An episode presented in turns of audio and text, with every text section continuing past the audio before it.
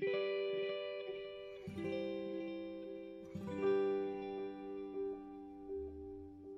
we were in uh, in the Newcastle area, and uh, probably Martin and Ellie have um, seen us at our best and probably at our worst. Never. And uh, uh, never at our worst. Okay. Well, you've seen us in a pretty bad state at different times, and um, they're really wonderful, wonderful people. Um, Martin. Um, operates um, uh, pastorally within a, within a really fabulous uh, congregation, um, but also ministers in various uh, church settings. Um, I get prophetically being called in just to minister uh, and teach, uh, but with quite a sharp prophetic thing. So, if, and I'm not preempting anything, but if he does pick you out this morning and prophesy over you, can I just reassure you that we haven't primed him in any shape or form today? And if you've got any questions, you can come and talk to Lou and I afterwards if you're kind of uncertain of how the whole prophetic thing operates. So great to have you, Martin. Thanks so much mate. for flying Thanks. down. We really appreciate that. Morning, folks. Can you just turn me down just a little bit, mate? Is that all right? Um, well, I've been to the pub. I've watched the footy, the AFL, and I feel like I'm in Melbourne. I'm home. Uh, I was raised in Castlemaine. Just anyone know where Castlemaine is? And so, uh, you know, we live in Port Stephens in New South Wales now. Ellie and I, with our uh, our kids, we raised our kids in Port Stephens, and um, and so we've been New South Wales people f- for most of the last 27 years since we've been there. And, uh, and that's where we connected with Steve and Louise when they were in Newcastle. And they've been great friends. And we, we consider it a privilege to come here and to minister to you today. Uh, we love this area. Mate, this is just a brilliant area. I said to Steve, is there any other churches around here? Because we just really feel a real affinity. I wanted to talk about home today. Um, I really feel like um, Steve's asked me to talk on sonship as a subject, and um, but really, I don't believe that you can separate the subject of sonship from the subject of home. And so, home is something that I've really wanted to um, uh, really get a handle on and make sense of in my own personal life. And I believe a lot of what we, how we relate to God, uh, comes out in our own studies and our own theological understanding um, of Him, and then it's expressed in our lifestyle. And home is an important thing, to, I think, to all of us. Um, before we do that, though, um, and the other thing I want to talk about is, is love, God's love to us as a father, um, towards uh, us as his sons. And I'll use the word sonship a lot this morning. And, and, and can I just say, put out a bit of a disclaimer that when I use the word sonship, it's not a gender word. Uh, a lady came up when I spoke on this subject a while ago and she said, I feel like using the word sonship is an unfortunate term for people that are female. But when we look at the, the, the word son or sonship, the term sonship in the Bible, it really isn't talking about male female. It's more talking about um, this understanding we have of completion, maturity, fullness. Uh, like Alex was talking about, you know, this whole thing of coming away from God feeling full, feeling fully accepted, uh, fully favoured, fully loved.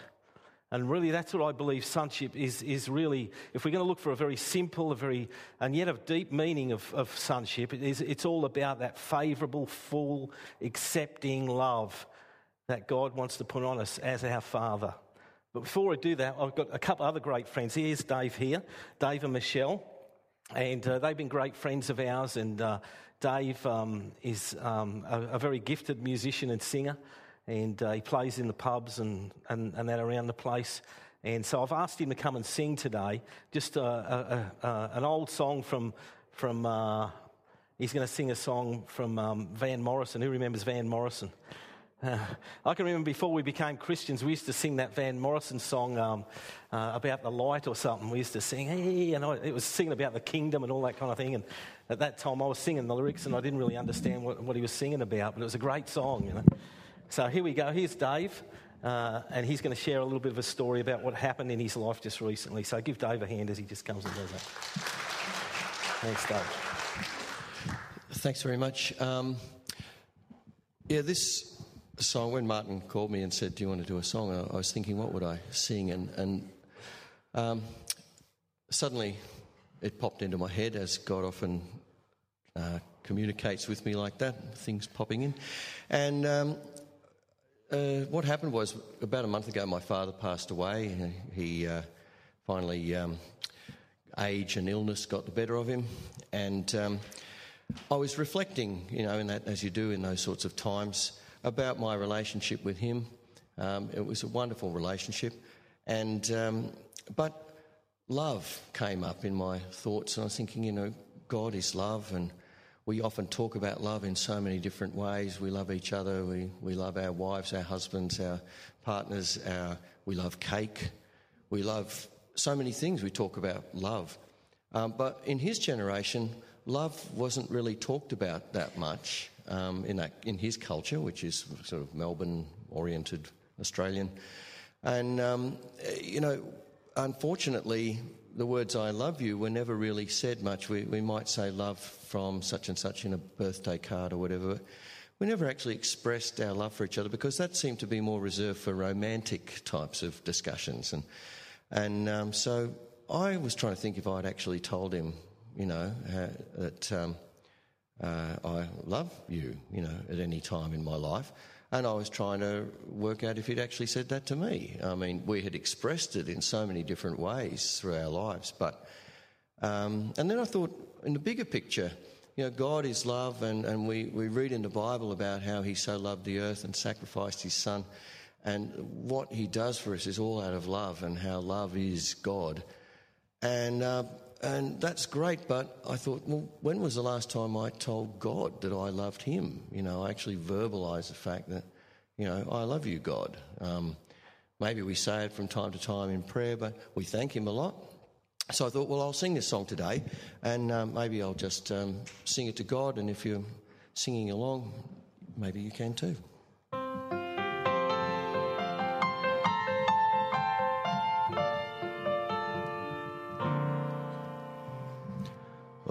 I told you lately I love you?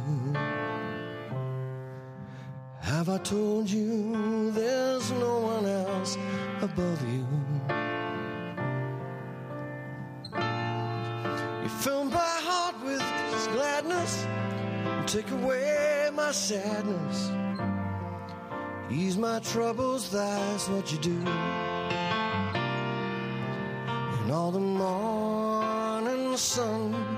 With all its glory greets the day with hope and comfort too.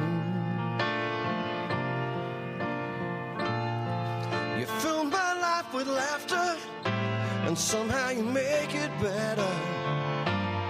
You ease my troubles, that's what you do. And there's a love that's divine, and it's yours and it's mine like the sun.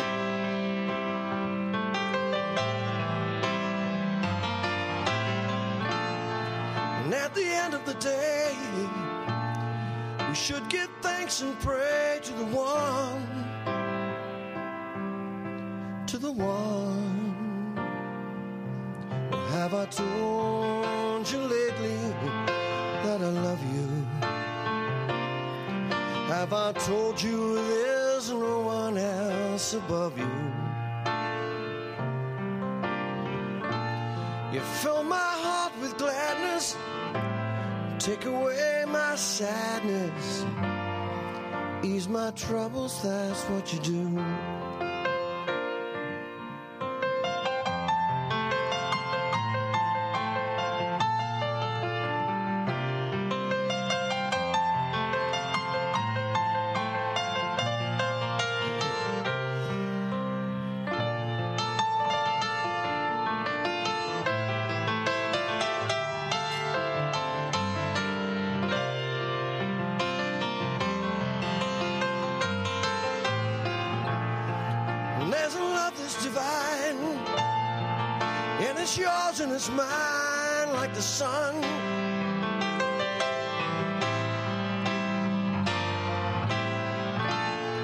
And at the end of the day, we should give thanks and pray to the one,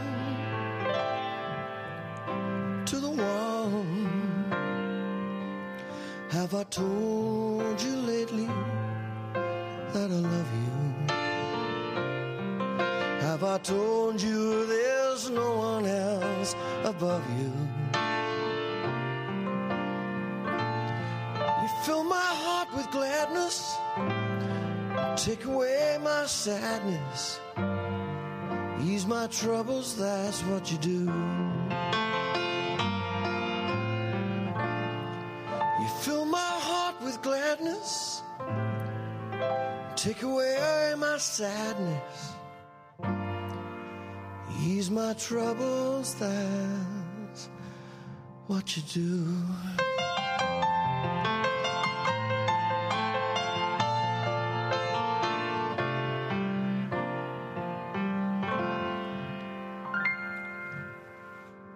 Thanks, Dave. That was great.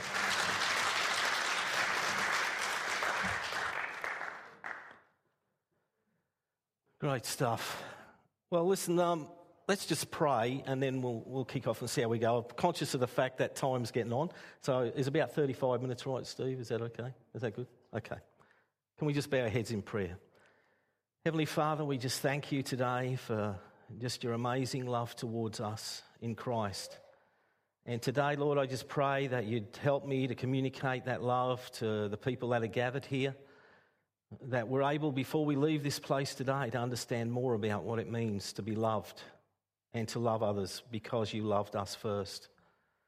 Uh, I thank you for your spirit that assists us in our life, and, and Lord, that you've sent your spirit to, to really just partner with us on, on this transition that's taking place as you're changing us as we come to you and you're transitioning us into this image of, of your intention to love us unconditionally. And so we receive that love today. We pray that we're able to just uh, learn more about how we can understand that love that you've given us and uh, in turn be able to express that to one another in Jesus' name. Amen. Um, sonship. Um, I think if, if there's one issue uh, that, that um, society around the planet has in common um, that prevents us from loving one another, it's the subject of rejection. I think that rejection is one of the primary um, uh, symptoms or, or, issues that, that creates all kinds of conflict and dysfunctional families and, and, uh, and relational breakdown uh, rejection.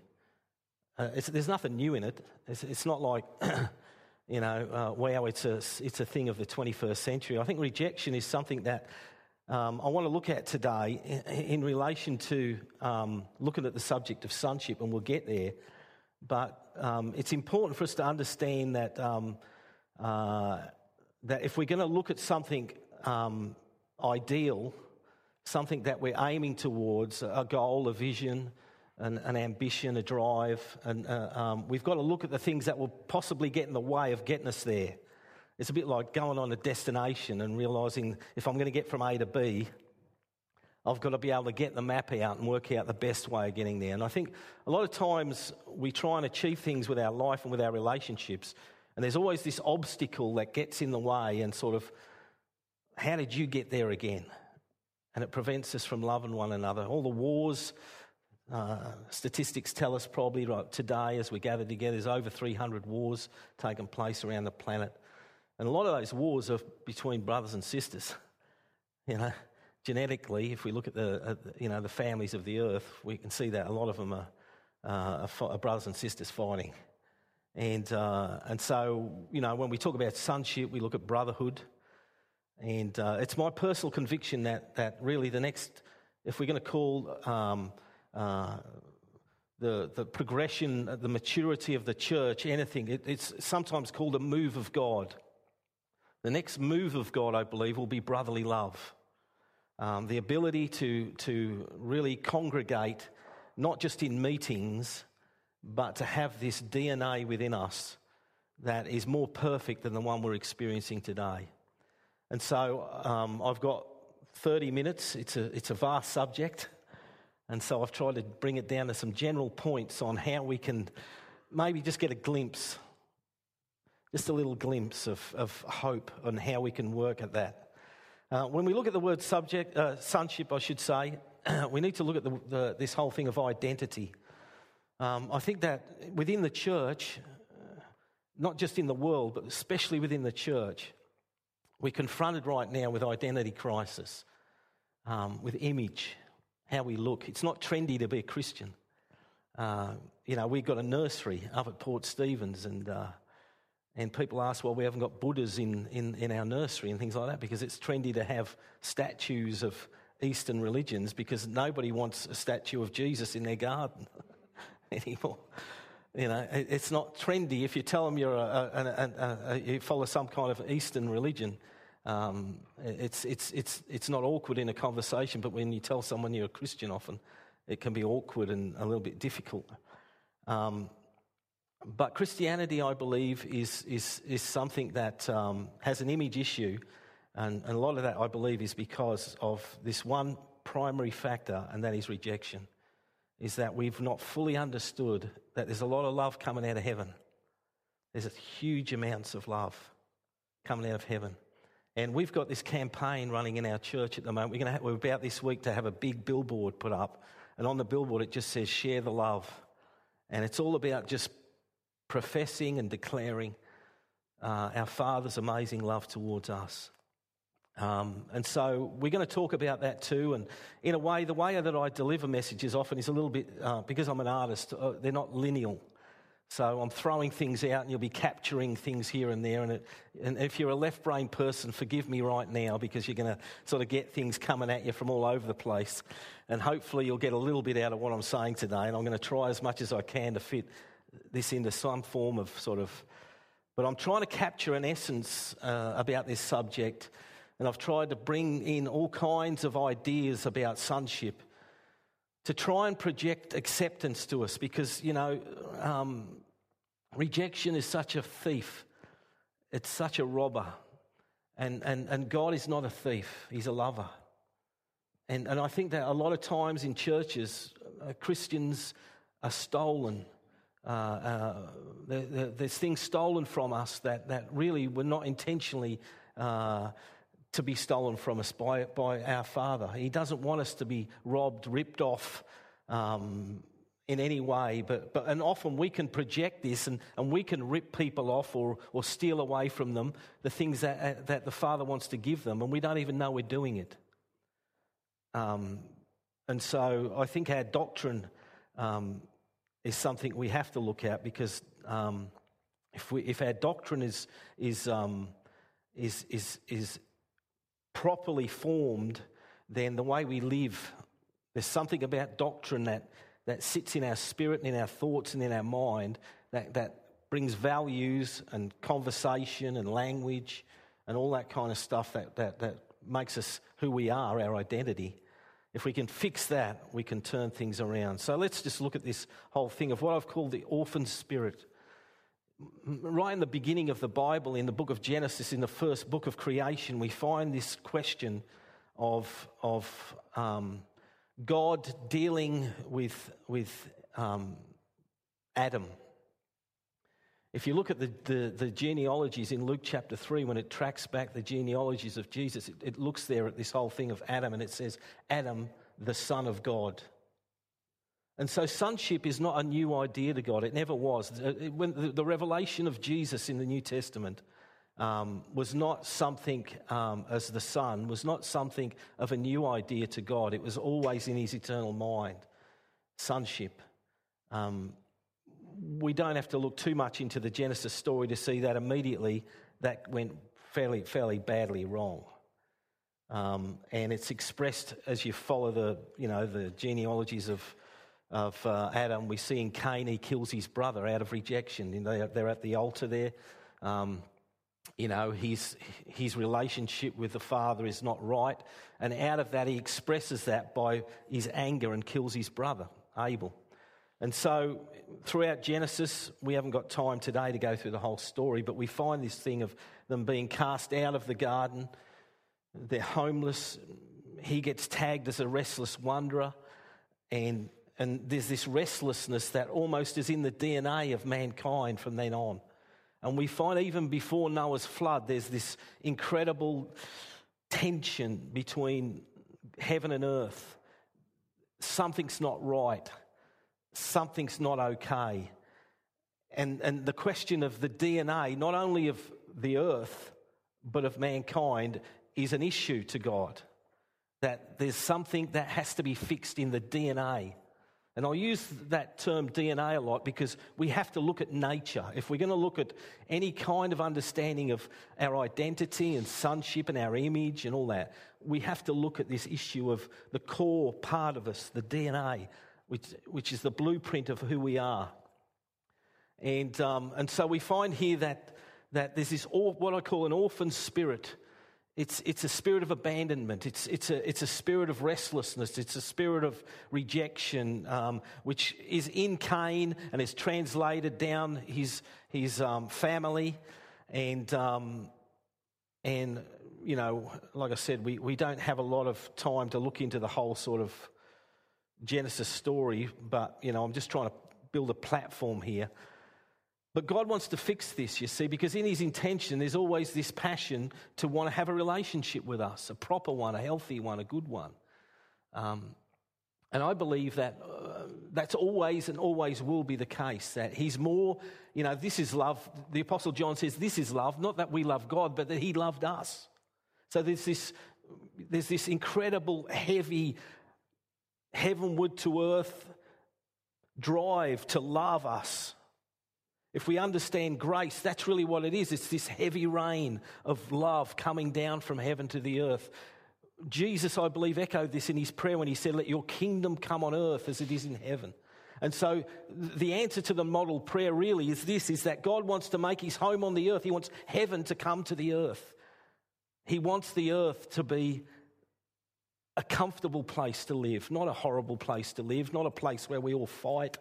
He wants heaven to come to the earth and be a full place, a place of, of incredible intimacy and love, and, and where, his, where his sons and daughters uh, can, can live together in harmony and peace.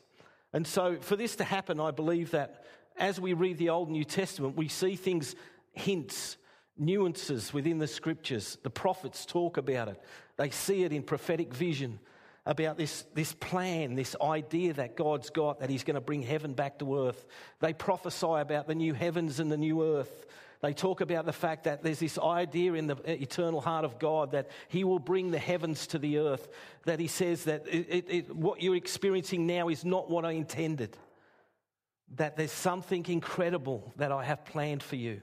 And when you get that hope, and when you get that faith, and when you get that kind of, of, of um, connection with, with, with heaven, you realize that, that things, things are on track. You can trust that plan, that, that you have a father that, is, that is, is wanting the best for us. And this is the message of the church. Enter Abram. And Steve tells me that you've been studying the life of Abraham. But we find in Genesis that, that, that this, this person emerges out of the ancient world called Abram. And, and, and Abram is an individual that God begins to utilize, and, and that's, that's really what, how God operates, is that he chooses people to, to convey his message. And, and, and he sees Abram as, as, as a person that's chosen by him to introduce this idea of sonship. So, what he has to do with Abram is, is do something within his nature. He has to inject something within the nature of Abraham from heaven to earth. And so we see the huh put into his name, Abraham. He changes his name from Abram, the earthly man, to Abraham, the heavenly man. So even in the ancient world, God's beginning to unfold this whole idea of nature change of this thing of wanting to, to bring about something that would produce sonship, the idea of sonship. And so Abraham is the father of, of sonship, the idea of sonship. And we find the major three religions even uh, point back to Abraham as their father. We have the um, Islamic religion, we have the Christianity and Judaism, the three major ones, the big three. And uh, uh, they're pointing back to this, this figure this primary figure that stands out in our, in our human history um, that is remembered as, as, as, as this keynote figure. So he formalizes this relationship with Abraham, which we, we talk in, in Christian terms as covenant, as a covenant or a testament of relationship. A bit like a marriage, you know, when we marry people, we say, Well, look, I'm going to have a covenant with you, and we have the ceremony. And so he formalizes it and says, Abram, Abraham, I'm going to, I'm going to make a relationship with you, and, and out of you will come many sons. Now, Abraham understands this in a natural sense, and he thinks it's all about just the human race. Um, and he thinks that there's going to be something happening physically to him. And so, you know, again, I'm racing through this, but he's, you know, he has, he has sons, he has many people in his family. But God's got this idea of one. One. Isaac, the promised son. Isaac would come not through human effort, not through manipulation, not something out of his DNA, of his human nature. Isaac would come from heaven. He would be a, a person that would live an earthly life, but he would emerge from heaven's plan. He would just come out of the, the family, he would emerge out of the, out of the, the, the heart and, the, and, the, and the, the family idea of Abraham by promise. And so, what begins to happen with, with, with Abraham is, is um, he's confronted with this issue of what I call um, the birth issue. And, and if you study the life of Abraham, you'll see that this was a conflict in his life of understanding how God births things. That, he, that there's two kinds of way things can be birthed. Things can be birthed in human life through human effort. We can go and have sex with someone and have a baby. And that's how human beings are, are, come into life, isn't it? That on an, in an earthly sense, life is, is, is, is produced and, and families are created because mum and dad have sex, have children, and, and a family's born. But what about God's family? What about the idea of how God's family is born? Um, and so Abraham begins to, to go on this journey of understanding that he will, will not only be an instrument of, uh, in a natural sense, that a natural family will come out of him, which we see right now in the present tense as the Jewish race of the tribes of Israel, but out of him would come a supernatural family, a family from heaven that heaven would do something in the DNA of the human race that would translate the core problem with them. He would create a new nature within us, He would create sonship. His children would be born in the hearts of the human race.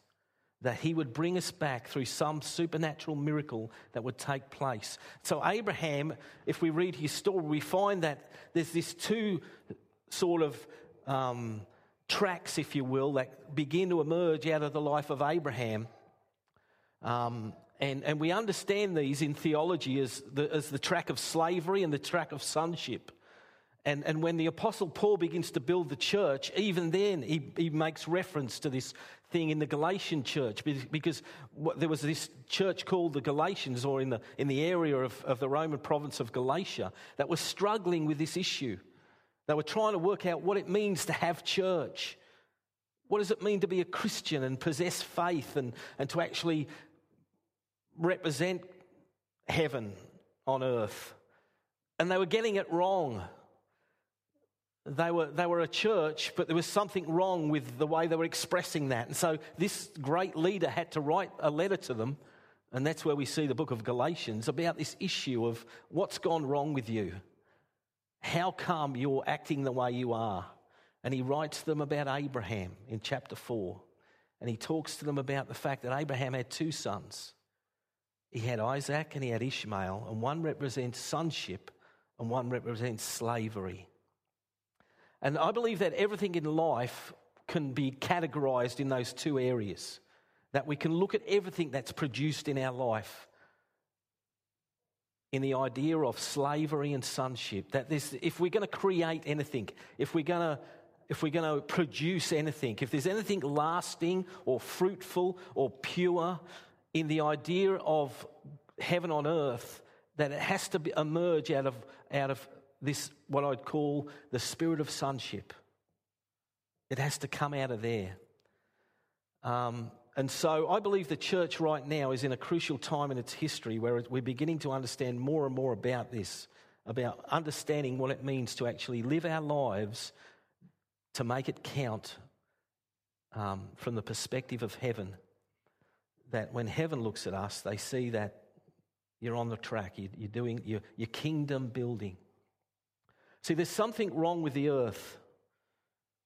Um, um, I'm not sure if there's anything happening behind me there. I do have some scriptures, and I'll put them up in a moment um, to validate what I'm talking about here. um, but uh, let's just look at the first slide if we can. Which one have we got up there? The conflict of nature. So I've taken this scripture um, out of Romans chapter 8. And here it's talking about our, uh, the conflict of our human nature. Um, which wrestles against the presence of the Holy Spirit in our life. And, and this is something that really, uh, in a lot of ways, um, in a personal sense, I've tried to make sense of a little bit more about this whole question of if I'm a Christian, what is it about this thing that always arises within me that wants me to do wrong? You know, uh, in Romans chapter 7, Paul discusses this whole issue in his own life when he says, When I want to do good, evil is right there with me. Uh, you know, when I became a Christian, I thought, you know, I had this idea that it was just going to happen overnight, and next minute I'm a holy man, and that's it, you know. But this idea that even after uh, over three decades of, of walking with Christ, there's this tension of heaven and, and, and, the, and the corrupt DNA of earth that's within us. Um, and so, this scripture in Romans chapter 8 says, you know, for those who are led by the Spirit of God, these are the children or the sons of God.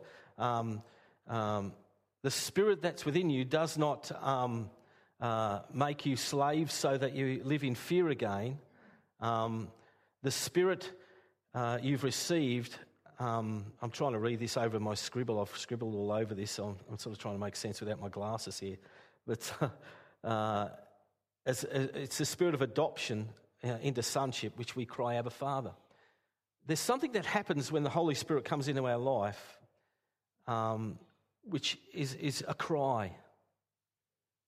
It's a cry that comes out of us for, for heaven. There's something about the Holy Spirit's role. A role probably isn't the right word, but that's my best one I can think of right now. His, his ministry is to, to affect our heart, to cry towards heaven, so that we can restore this real intimate understanding of the heart of our Father. Because what I realized about my own Christian life was that when I became a Christian, God was not so much interested initially in my moral issues.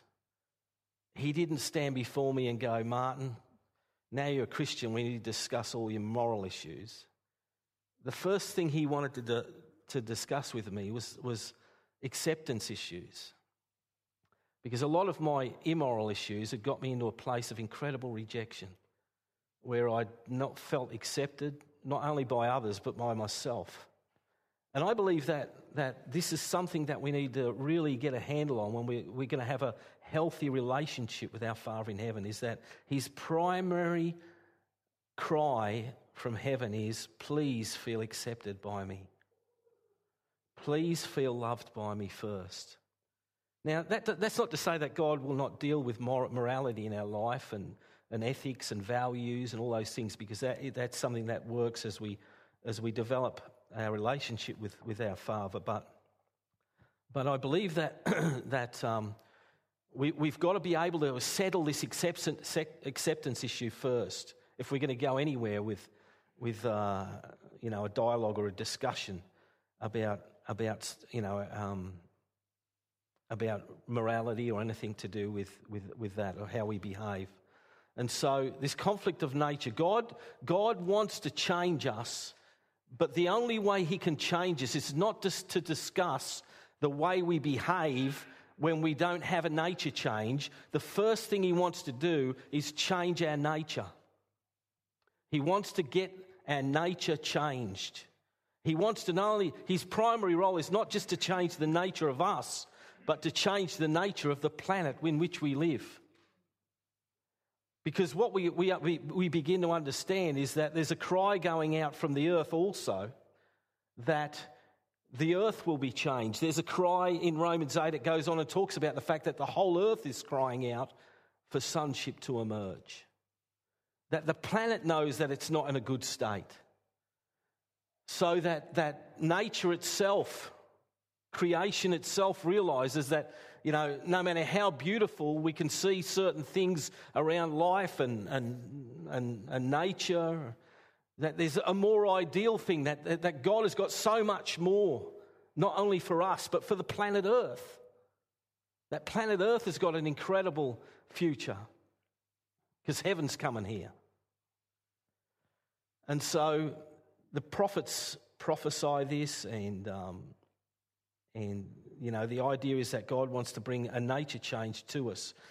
Um, and so, you know, I've, I've, I've, got to, I've got to fast track a lot of what I'm talking about here. So, can we bring up the, the, the, the slide? The earth is crying, and so is the church. And so we find this scripture here in, in Romans chapter 8. It's about two slides down, I think you'll find it there. Um, it says there, but creation itself is, is also uh, will be delivered from the bondage of corruption into the glorious liberty of the sons of God. So we find here this incredible cry from the earth that if we could, if we could take a moment to glimpse into the spirit realm and hear the echo of the earth, that, that animals and creatures and, and, and trees and, and all that is, is crying out, knowing alongside of us, there's this spirit cry, realizing that something went wrong somewhere and that God has something amazing. When we begin to get this picture, we begin to realize that heaven's championing the earth. There's a cry from heaven saying, Come on. You're loved. There's an eternal idea here. And when that message goes out, there's incredible hope with that. There's incredible faith with that that can emerge. It's not, it's not us carrying placards to say you're wrong, you're, you're, you're, you're sinful, you're, you're alienated because of this. It's a, it's, a, it's a message of come home, come back. You're accepted. The angle, the, the, the bias is, is, is, is changed. And this is the heart of our Father in heaven. And this is the message I believe that, that the church needs to carry in this hour is that, that there's this incredible plan that God's unfolding. So, next slide, thanks. So, we're looking at this thing of image. You know, have you ever looked at someone, a couple of people in our church, we are at a place now where some of our younger folk are having newborn babies. And last week we had a, a young guy, Josh and Sarah, they had a new baby. And immediately I saw the baby, I, I could see the, you know, the image of the father, parents in, in the little baby, you know. There's Josh's face and his little daughter, Elsie. See, there's something about a transfer of, of DNA that goes into the face, the image of a, of a child, a son or a daughter, that reflects the, the parent, father or the mother. So when we're, when we're talking about sonship, we've got to talk about image, the reflection, the image. And so this DNA thing is, is, is part of the plan of God to change the image. So, so there's an image issue that we have to change. And so if we're going to look at the fact of what God's doing within the church, it's an important issue. Image is an important issue to God because He wants to be seen on the earth. He doesn't want heaven to be veiled. He doesn't want people on the earth to think, well, where is God? He, he, he's got an issue with us when we're not representing him properly, when, when what people see in, in, in the face of the church is not a true reflection of heaven.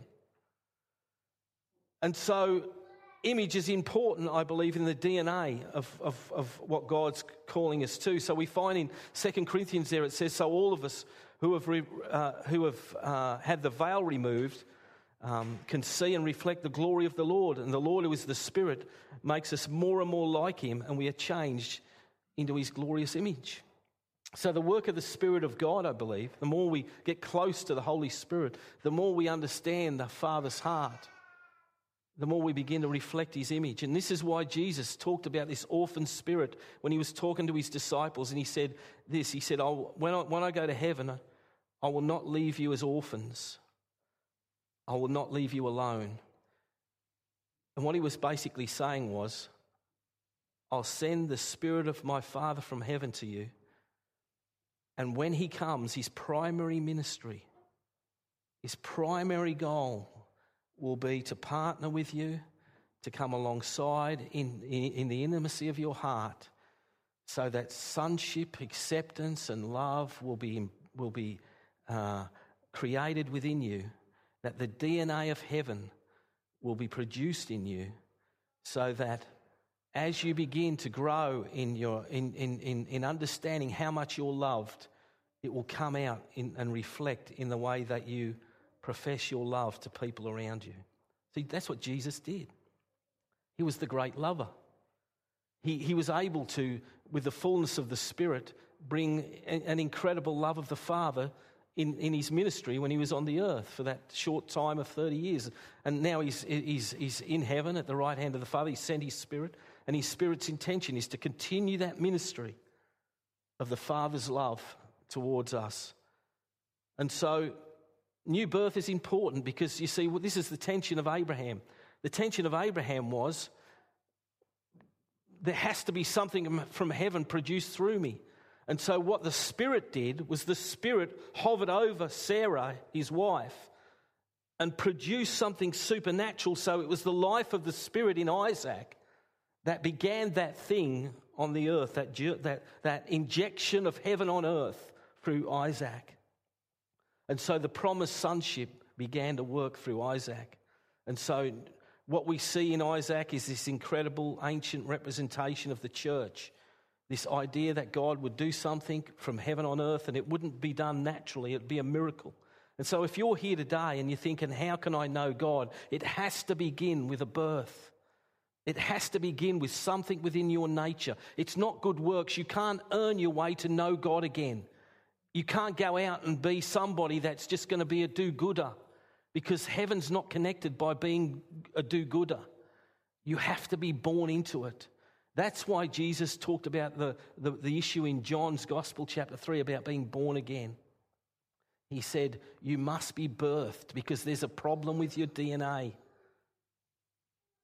He wants to deal with something within you, He wants you to be born again. So the born again issue is, is, is deals with the DNA. It deals with something within us that we translate into this place where, when we're born again, that incredible position is changed with us, where we're, we're, now set back into a place of intimacy with Him because we're now His child. He's, he's, heaven has done something. Grace has invaded us and said, Come home. It's, it's all about me. I'll do it for you. Just if you'll receive it, here it is. You can be born again. Do you want to be born again? Yes, I do. Well, here you go. I'll do it for you. I'll change your nature. The Holy Spirit hovers over our heart.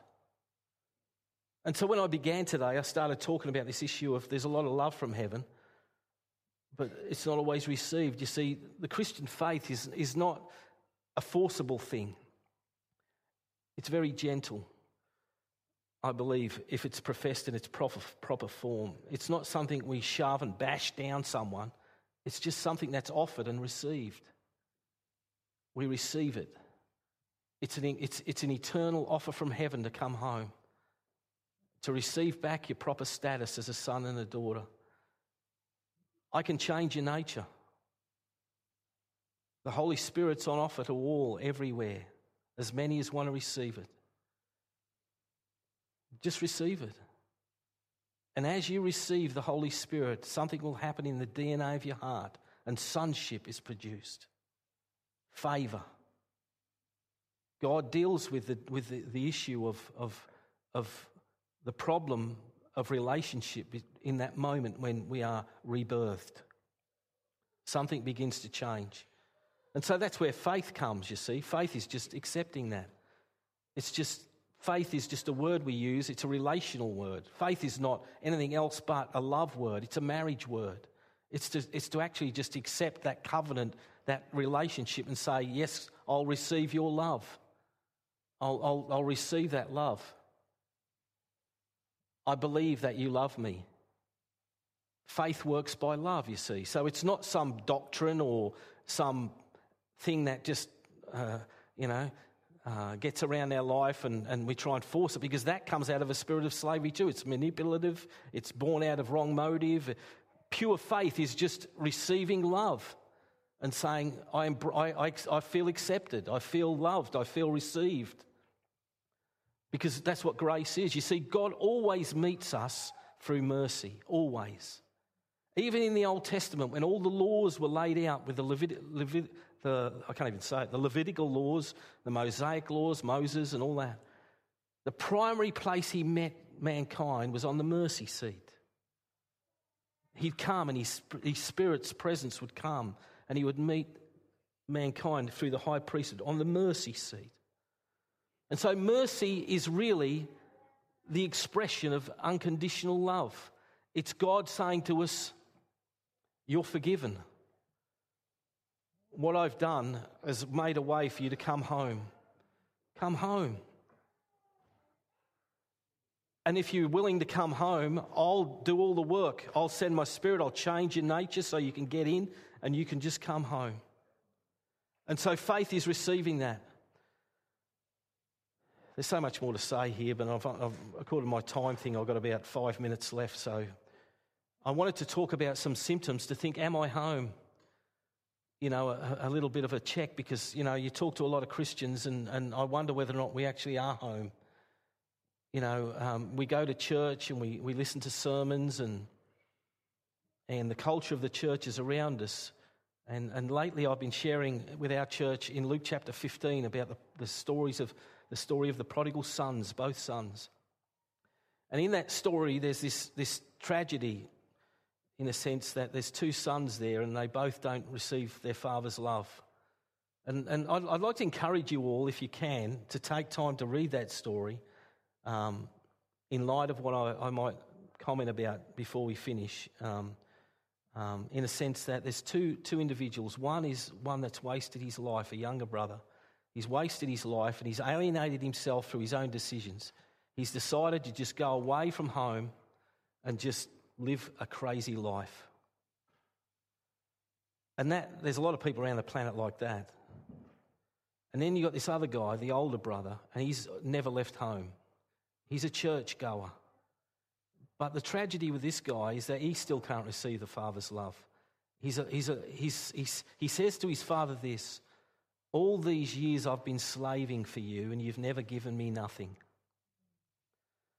And, and I, I believe uh, a, a, lot of the culture of the church is locked up in this, this culture of, of works where we, we, we don't really understand proper, healthy relationship with heaven, where we're not really fully understanding and comprehending how to live simply and graciously together and with our Father in heaven. And this cry comes out of us. It's almost like a subliminal agenda. All these years I've been slaving for you, and when am I going to get anything? But there's an inability within us to receive love. So, the message out of Luke 15 is really there's so much love on offer. Looking at the Father in that story, which is God the Father, Jesus tells this story to try and explain the Father's love, to say, look, there's so much love on offer. His two sons, that one and that one, outside the house and inside the house, both of them were disconnected from it, but it was there. He wanted to throw a party. He wanted to celebrate with them. He wanted them both home.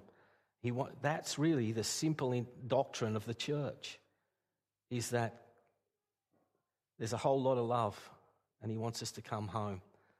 And so, sonship, really, in a nutshell, I believe, when it's received fully in our life, expresses itself in true brotherhood. That something comes vertically from heaven, it's downloaded by grace, the kingdom come on earth as it is in heaven.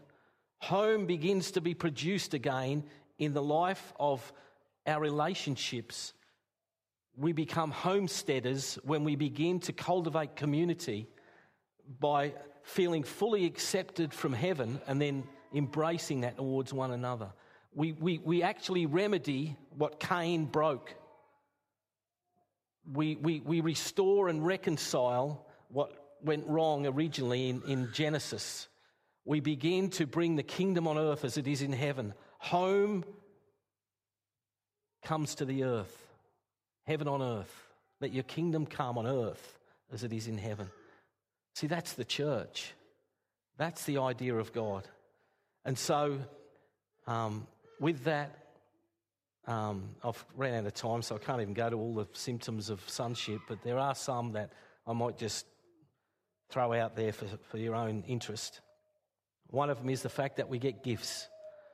You know, I'm, we're both parents, and, you know, um, with my kids, a lot of love is expressed on special occasions through gifts. You know, gifts of value, gifts of, um, of uh, blessing, gifts of favour, just saying, you know, you're loved. And I believe God gives many gifts. So I believe the gifts of the Spirit, the gifts of the Holy Spirit, are, um, that's just telling me to finish. Um, God bless technology.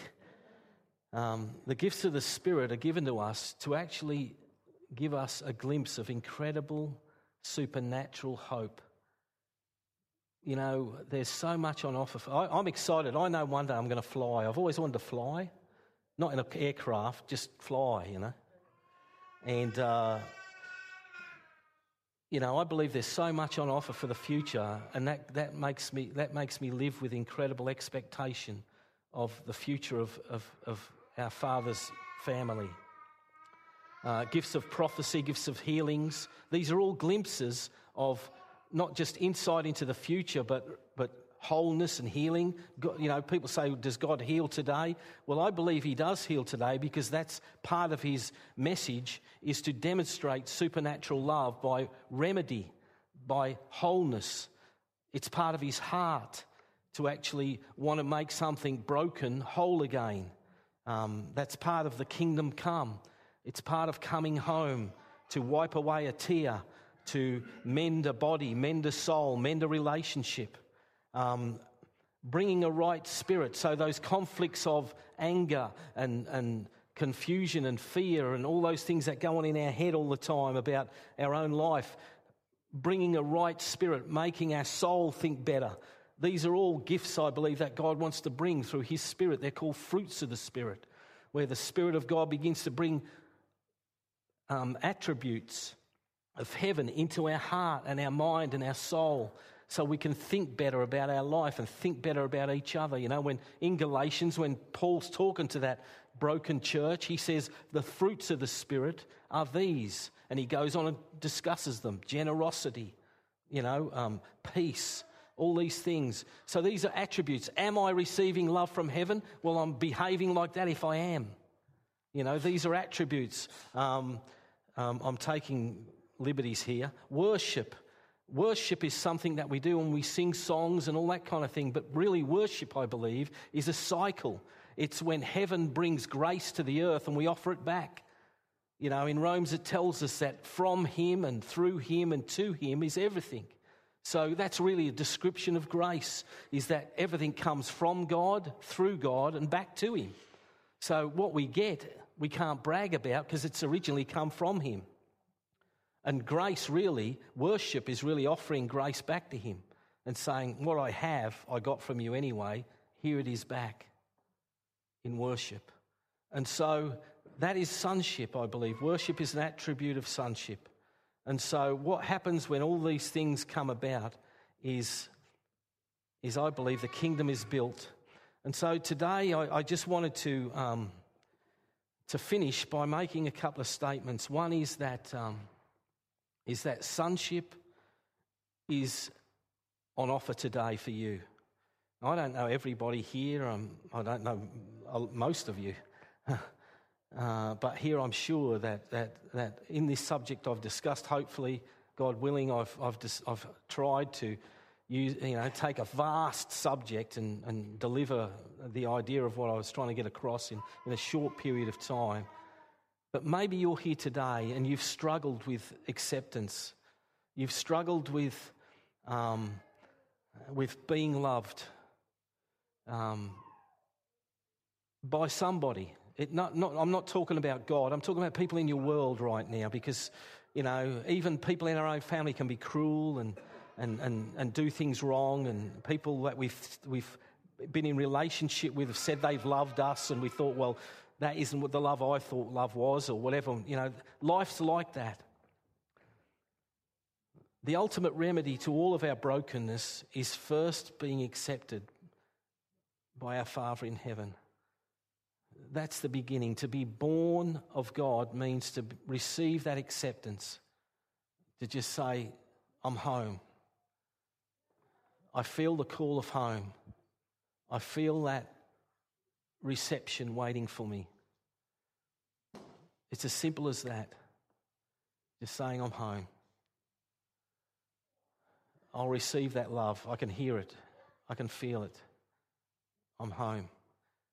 And my prayer for you today is that, that, that you would, in your heart, and it, it's not, it's not a, a four point prayer or, you know, uh, I believe it's just in, in your own way, you could just say, I receive that love today. I receive that. And what begin, will begin to happen, I believe, is the born again experience begins for all of us differently, but it has the same goal, and that is to take your heart, turn it, change it, transform it, transition it into a place where God can now start rushing in all of that love from heaven He wants to bring to you.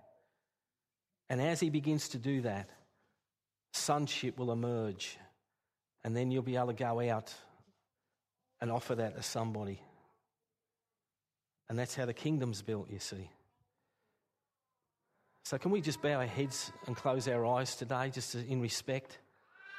If, if there's anybody here today that would feel that that is you, that you'd like to receive that love and just say, I want to receive that love today. I want, to, I want my heart to turn towards home. I want to be changed. It's as simple as just a, a, prayer in your heart. You, don't, you can just say it in your mind, in your heart. I receive that love today. I want to receive that love today. If that's you, I want to encourage you to do that now. In the intimacy of this gathering, as we gather together, that you would say that in your heart I want to receive that love. I want to be born again. I want my heart to change. I want to receive that love. And as you do that, I believe, I'm praying now, Heavenly Father, that your Spirit, like He has always done, His ministry of acceptance and love and grace, would, would overshadow that person or persons, and they would, they would be received right now. They would be changed, they would be transformed, they would be embraced back home. In Jesus' name, I pray that. I also want to pray for people here today that maybe have had a wrong idea about the church. And maybe you're carrying a message or an idea about God that you've thought, maybe I've just, I need to turn my heart and maybe carry a different message today. Maybe that's you. And, and, and can we gather together in, in, in agreement and believe that God is going to utilize us to, to carry a message of love and acceptance? Uh, the Father's heart towards those in our world, whether it's our family, the people we work with, the people in our community, that as we leave this place today, that, that the Holy Spirit would begin to now do a work, a changing work in us, to be able to go out and to love people as the Father has loved us. In Jesus' name, amen. Amen. I don't feel to prophesy over everyone today, Steve. I just feel like that's really all I want to do. I don't, you know, I don't want to contrive anything or anything like that. So is that okay? Yeah, great. Thanks. Thanks for your time. Yeah, good on you.